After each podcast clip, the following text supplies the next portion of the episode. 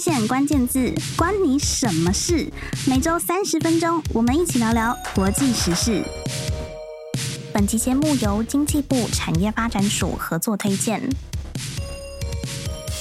Hello，各位听众朋友以及观众朋友，大家好，欢迎收听这个礼拜的换日线关键字，我是换日线内容编辑雅维。这期呢，我们要聊聊的是关于半导体产业的议题。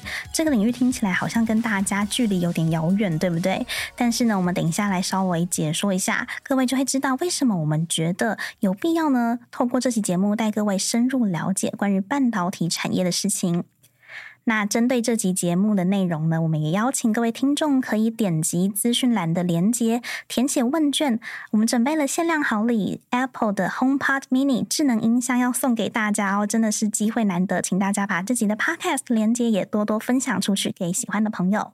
一零四人力银行呢最新出版的二零二三年的半导体产业人才白皮书，他们就发现台湾前三大的高新产业分别是电脑及消费性电子制造业、半导体产业以以及软体及网络业，平均月薪都在五点六万以上。那这样的薪资其实还蛮有竞争力的，对于很多的年轻人才来说，其实吸引力也是很高的。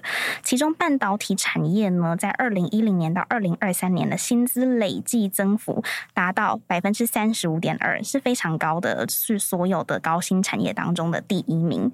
那就业市场对于科技研发人才呢，当然是求才若渴，可是高薪的背后也会有对于人才的很高门槛的期待的需求。嘛，所以说学用落差，这就变成是在就业市场上一个很常发生的现象。因为企业呢，他们学用落差，他们就必须要增加更多的成本，还有时间去投入培训人才。可是呢，职场的理工新鲜人呢、他也因为学用落差，在进入就业的环境之后，产生了挫折感。所以为了弭平企业还有新鲜人这两方都会有的这个挫折的感觉，所以我们就希望可以透过一些计划，让同学们在在学期间就提升自己的竞争力，成为企业眼中的黄金人才。所以这一期节目，我们邀请到三位即将迈入职场或者是正在就学的学生，他们透过参加经济部产业发展署推出的产学研工程人才实务能力卓越基地计划。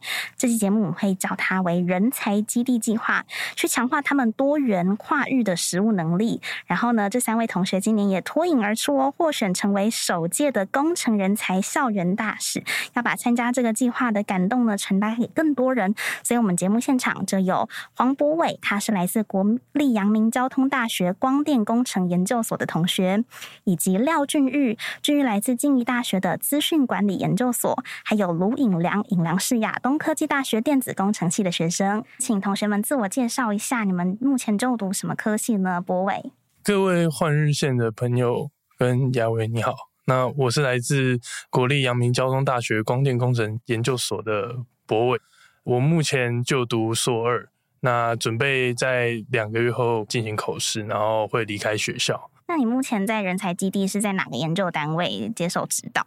我接受的呃人才基地计划是在前两年的两届，而不是当前这一届。嗯，在工研院的 W 组做指导，这样。他主要是在做关于面板相关的一些制程。嗯，面板制程。对，好，谢谢博伟。那俊玉呢？好的，好。那我是静宜大学资管所的廖俊玉。然后我在参加人才基地的时候，我是在自行车研发中心接受指导。那我是负责云端组的开发。那我们后面在成果展的时候，我们做出一台电辅车，然后我负责是物联网上云的那个部分。电辅车是什么啊？电辅车主要你可以想象成就是电动车跟一般自行车。它中间的一个 point，我们还是有强调自行车的骑乘的部分。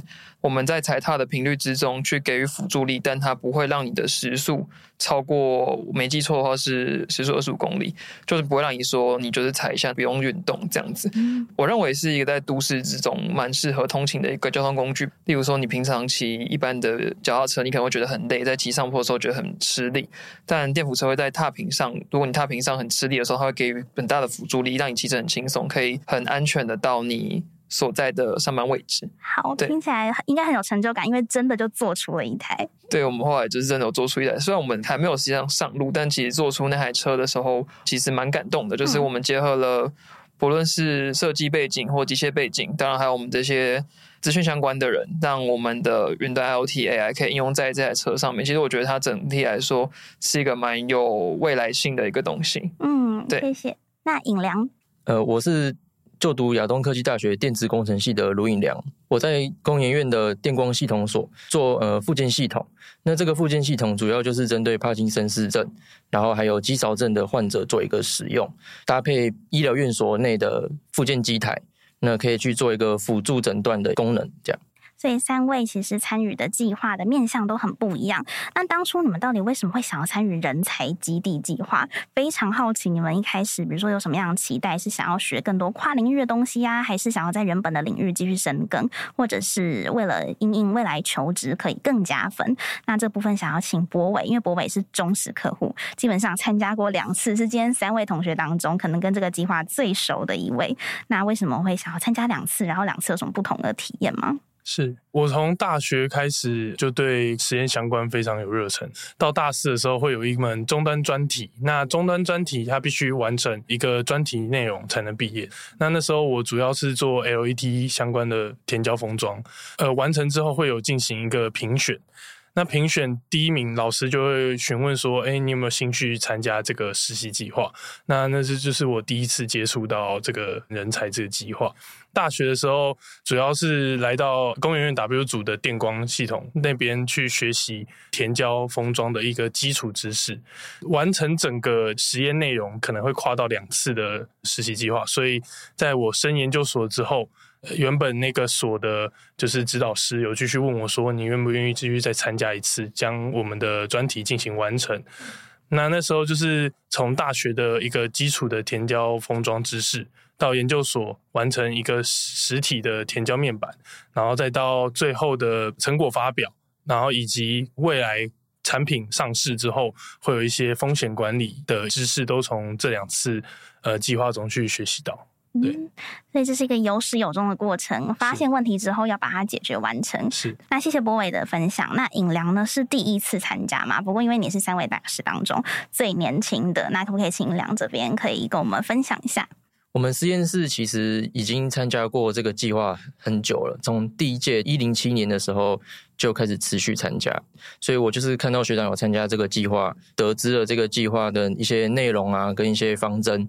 我之所以会在大学三年级参加这个计划，主要就是想要借由参加这个基地计划，然后有夜师可以来指导的这个优点。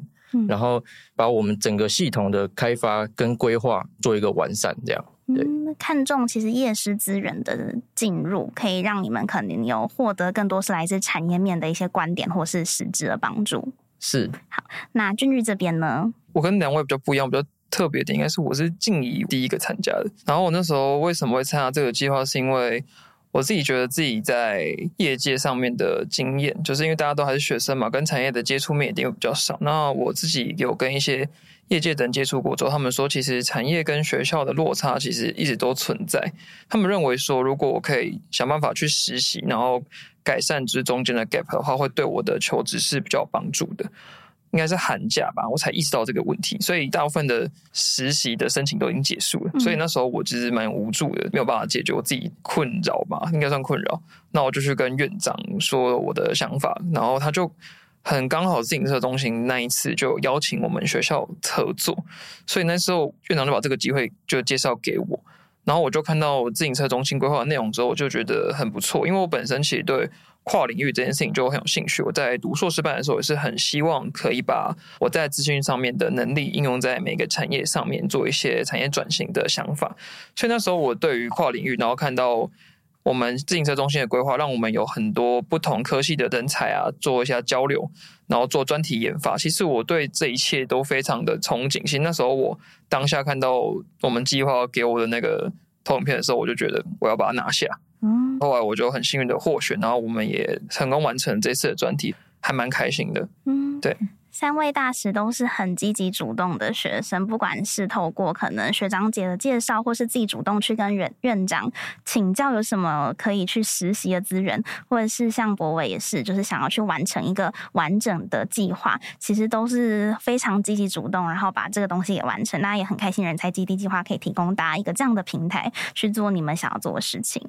不过呢，在参与之后，应该还是多少跟你一开始预期啊，或者是你熟悉的这个学习环境有些落差的感觉，甚至是可能有震撼教育。尹良这边有自己有感觉到什么很不一样的地方吗？哦，有，前面有提到说，呃，好几届的学长都有参加过这个计划。对对，那我那时候听他们分享说，每个礼拜或是每个月，工程师就是会常常直接杀来实验室，也不会跟你提前预告，直接进来看你有没有在做事。哇！结果在参与了之后，因为我们工程师跟上一届的工程师是不同位，所以他的做法也不太一样。我们就觉得说，诶，这个工程师好像人比较 nice 哦，比较好，不会说一直盯你的进度。我们大概是三月开始做做做做做，然后做到五六月，嗯，因为我们八月有一个期末的成果分享，那时候其实我们的进度稍微有点落后，大概五六月吧，工程师就开始压起来，常常会跑来实验室说，诶，你们这个东西到底什么时候把它弄出来？然后常常在群组追杀。参加这个计划的前期跟后期模式非常不一样。除了自己心态上要调整之外，专题的进度每天啊都要挑灯夜战，很不一样的体验。嗯，对，其实提前的帮你们磨练出一个未来在职场上可能面临不同挑战的那个适应能力。对，那除了尹良之外，俊玉这边，我自己有受到比较震撼的教育的话，就是。我自认自己没有到不会写程式，不敢说自己多顶尖，但觉得我自己是会写程式的人。但那时候有一次，那个工程师就跟我说：“来，我们现在有个需求，那这个 API 给你写。”然后他就跟我讲想法是什么，我就好。那我就想了一天，然后我还是没有写出来。后来我终于写出来，那我就很感动。他说：“我跟你的落差就是经验上的差别而已。”嗯，所以那时候讲出这句话的时候，我就知道说，持续努力精进的话，其实我们也可以变得很厉害。只是我们跟他的落差就是。他写的比我们多，当下一直遇到很多挫折，我们很多点都解不了。但是其实后面他伸手解决的时候，其实都蛮快的。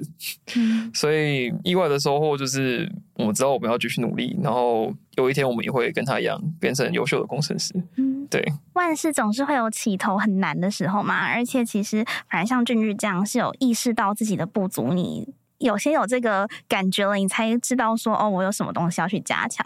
所以刚刚两位的分享，其实也可以给听众朋友啊很多的想法。实习之后，你一定是多多少少都会遇到震撼教育的啦，不可能完全没有。但是这反而是让你们可能学习的一个动力。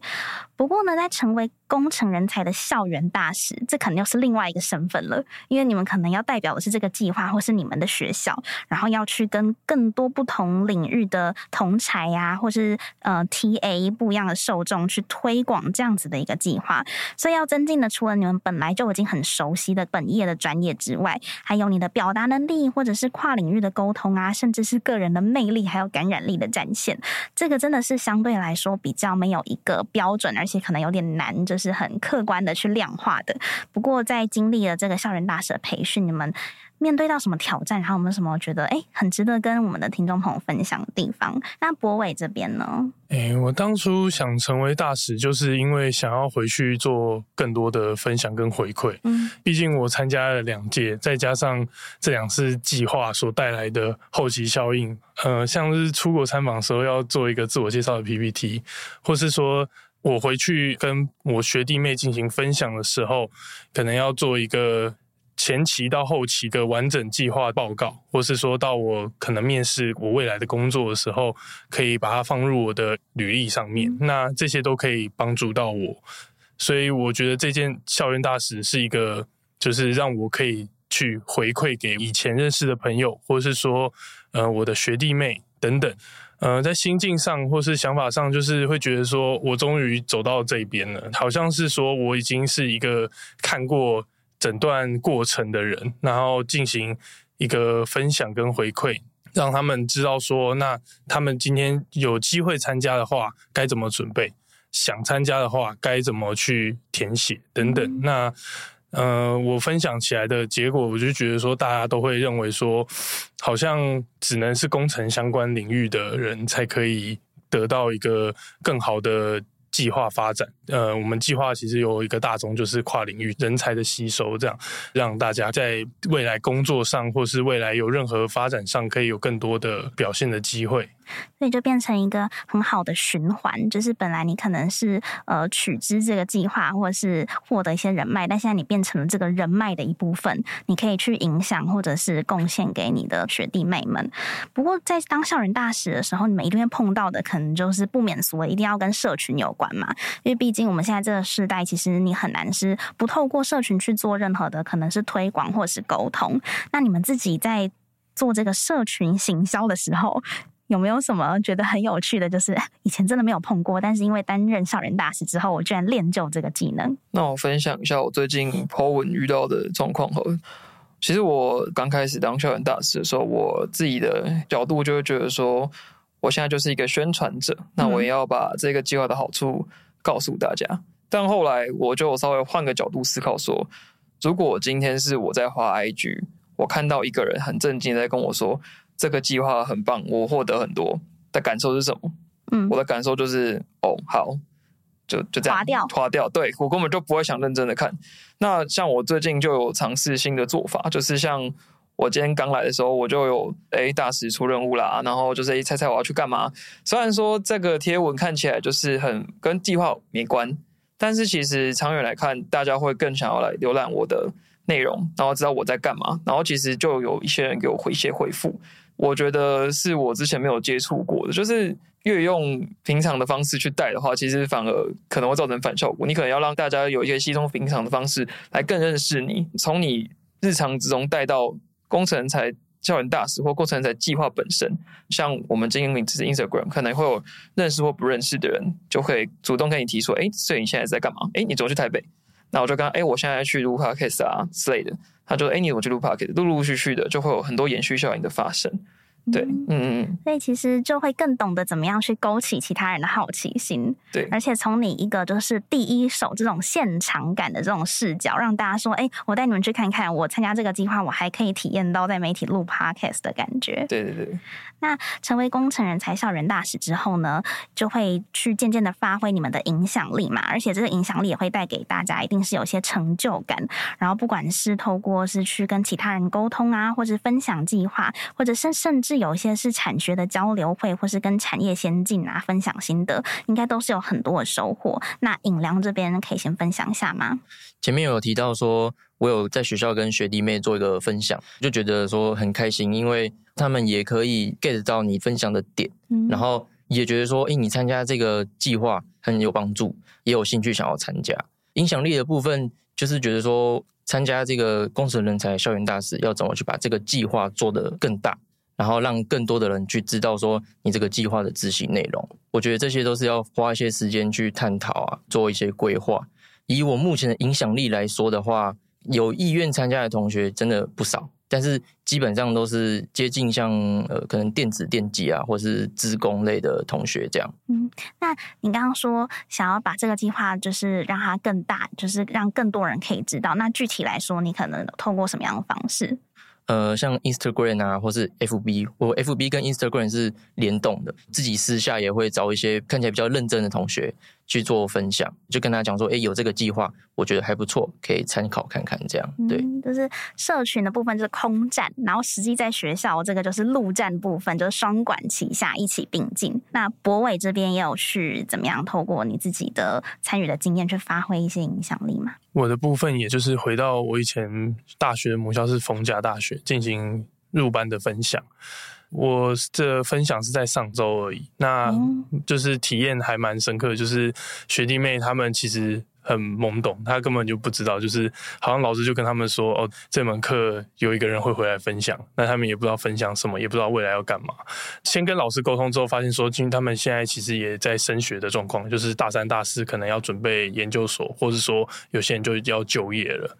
那我就跟老师说，以及跟就是入班的学弟妹说，参加这计划可能实习就是三到八月这半年，那完成之后你可以有就业这个选项。因为工研院或是各个产学中心单位都会媒合一些各个业界的厂商帮你们做就业的媒合，这样。嗯。那另外一部分就是升学，那你参加完半年的计划，就可以增加说你履历或是你升学的一个被审的丰富度，再加上这个计划总是要你完成一个呃实物专题实验嘛。那如果既既然都选要升学，那可能。就是实验部分，可能未来你是必不可少。这部分又可以刚好让你去衔接到一个空窗期。对，我觉得这计划就是还不错，这样。对，也就是很务实的去跟学弟妹讲，他们现在需要的是找工作，或是升学、考研究所，或者是可能需要累积作品集。那博伟就透过自己的经验告诉他们，哎、欸，其实人才基地计划就是可以帮你去达成这些事。而且你刚刚讲到一个很重要，就是很多学生都会很需要的，就是媒合的部分。刚刚就讲到，其实是一步一步的把大家可能更往产业界去推进。具体来说，它实际上一定会造成一些效果。这些效果可能是针对你们的未来发展啊，或是在做职涯规划跟选择的时候，可能就产生了一些不一样的呃火花。然后大家我知道说都很优秀，可能陆续的也都在实习，或者接下来要去找工作，是担任正职的部分。所以其实，在就业这个路上，其实都是一步一步的都有一些呃发展。那博伟这边呢，可以先分享一下吗？这个人才基地计划，我因为我参加了两届，那当初在就研究所参加那届结束之后，刚好。衔接到我可能面临那时候延替或是预聘的一个时期，因为我本身到现在还没有当兵，那我就想说延替，不然我就报报看这样子。报了之后把履历也写完，然后又投了几间比较有意向的公司，然后就去面试这样。这个基地计划它所带给我的一个回馈，就是说我在面试的时候，我的履历上面会填写到这个基地计划的一些相关内容。嗯，那其实很多面试官他对基地计划这个都很有兴趣。就是很多面试官，他们可能有一定的年纪在业界，但他并没有听说过这个基地计划。大半的面试时间都会帮我用在这个基地计划的分享上，一直问你一些相关的问题。对对对对，又可以就是展现出你自己所完成的专题，你就不会有怯场，然后又帮你让面试官对你的印象有加分。这样，我觉得这是对我可能未来选择工作很好的一个计划，这样子。嗯。那有因为这样子，就是有顺利的可能在求职上有一些成果了。哎，是参加完基地计划的时候，有面试台积电这样子。那当初包含我在校的一个实验室都有跟台积有合作计划，那他有优先给我面试的机会。嗯。可能面试官对我印象还不错，就是跟我讲说大概会。有一个月的审查时间，结果可能一个礼拜就给我答复了。恭喜博伟！好，谢谢。好，那再来是俊玉的部分。我自己就今天早上在面试下学期的实习。哇！然后其实呃上个学期在面试这学期的实习的时候，当然有大学的专题，但是我就讲不出个什么东西。嗯。然后那时候我就会觉得自己在专案开发上面好像少了点什么，就是。我自己可能有其他的特质，有其他的专长，但是专案开发的经验可能没有那么多。但自从基地计划参加结束之后，我今天早上来面试，我就没有这种感觉了。他就是问我说：“哎，你那时候专题负责干嘛？”那我就讲我负责做了什么事情，我负责撰写 API，负责做中间的一些 Python 的程式的撰写。然后我们就开始谈论都是一些技术上面的问题，进行研讨，说我们可以怎么解决这些问题啊，等等的。所以其实参加计划之后，你的你就会获得一个可以拿来展现的一个机会，跟一个专题。在你在面试过程之中，你可以展现出你的专长、跟你的个人特质、跟你怎么去解决问题等等的这些优势。我觉得都是计划带给我的好处啦。对，嗯，那就帮你扩充了很多军备，在可能找实习的路程上，明显的感觉到这一年来可能有更顺利了。这样，对，没有错，就是其实差异是蛮大的。嗯，对对对，好，那也很希望俊玉接下来的这个实习能够很顺利的把这个 offer 拿到手。谢谢。好，那再来是饮粮的部分。其实参加这个计划之后，我比较了解到我自己未来想要做的方向跟领域。嗯，其实我在这个计划的研发过程中，我其实有碰到分位，然后也有碰到硬体。那有做比对啊，我对硬体的设计比较有兴趣。我现在的实习工作就是找硬体的设计。那我现在就是在红海的 server 跟 storage 的 power 研发，在基地计划所学习到跟认识到的内容，把它带到职场上去做一个呃释放。这样我就是觉得说，可以把“学以致用”这个词把它实践出来。我们常看到，不管是人力银行啊，或者是一些相关的研究调查，都会发现同学进入职场之后，很常回馈就是说，他觉得学用有落差，他在学校学的东西好像没有办法直接的应用在职场。可是今天听到三位大使的分享，可以感觉到“学以致用”这个东西在人才基地计划真的是有被实现出来。那当然，你们现在是一个就是前辈或是过来人的身份，可能也可以跟更多有兴趣投入半导体或是物联网领域的同学给一些建议。那也想要请博伟来简单的分享一下。呃，很多人其实会打嘴炮说，我想要参加什么什么，但都不会就实际去行行动这样子。如果你对半导体或是物联网，或是甚至 AI，像最近很红的 ChatGPT 等等，嗯、那如果都有有兴趣的话，那其实工研院这边都有很多各种中心，工研院本身都可以帮你做媒合。就有兴趣就先试试看，然后不管你现在是大学、硕士，甚至他们博士也收，这样不管是哪个阶段，就是多一个呃跨领域的学习。即便你现在是做软体，你去参加计划是做硬体，那也可以做多更多的跨领域学习。那你可能未来做职场的工作的时候，maybe 是软体主学是硬体，那可能就可以有衔接这样子，对。嗯对于跨领域应该也很有心得的，就是本身也是不管是很大学就辅系法律啊等等，其实也是对跨域这件事情很有感想的，应该就是我们的峻育，可以请峻育来补充一下。嗯，我对那些想要投入这个领域的同学，我自己觉得是要多大去善用身边的资源啊，然后要多多去跟不论师长或者是身边的前辈去做请教，持续的精进自己，因为像我也是。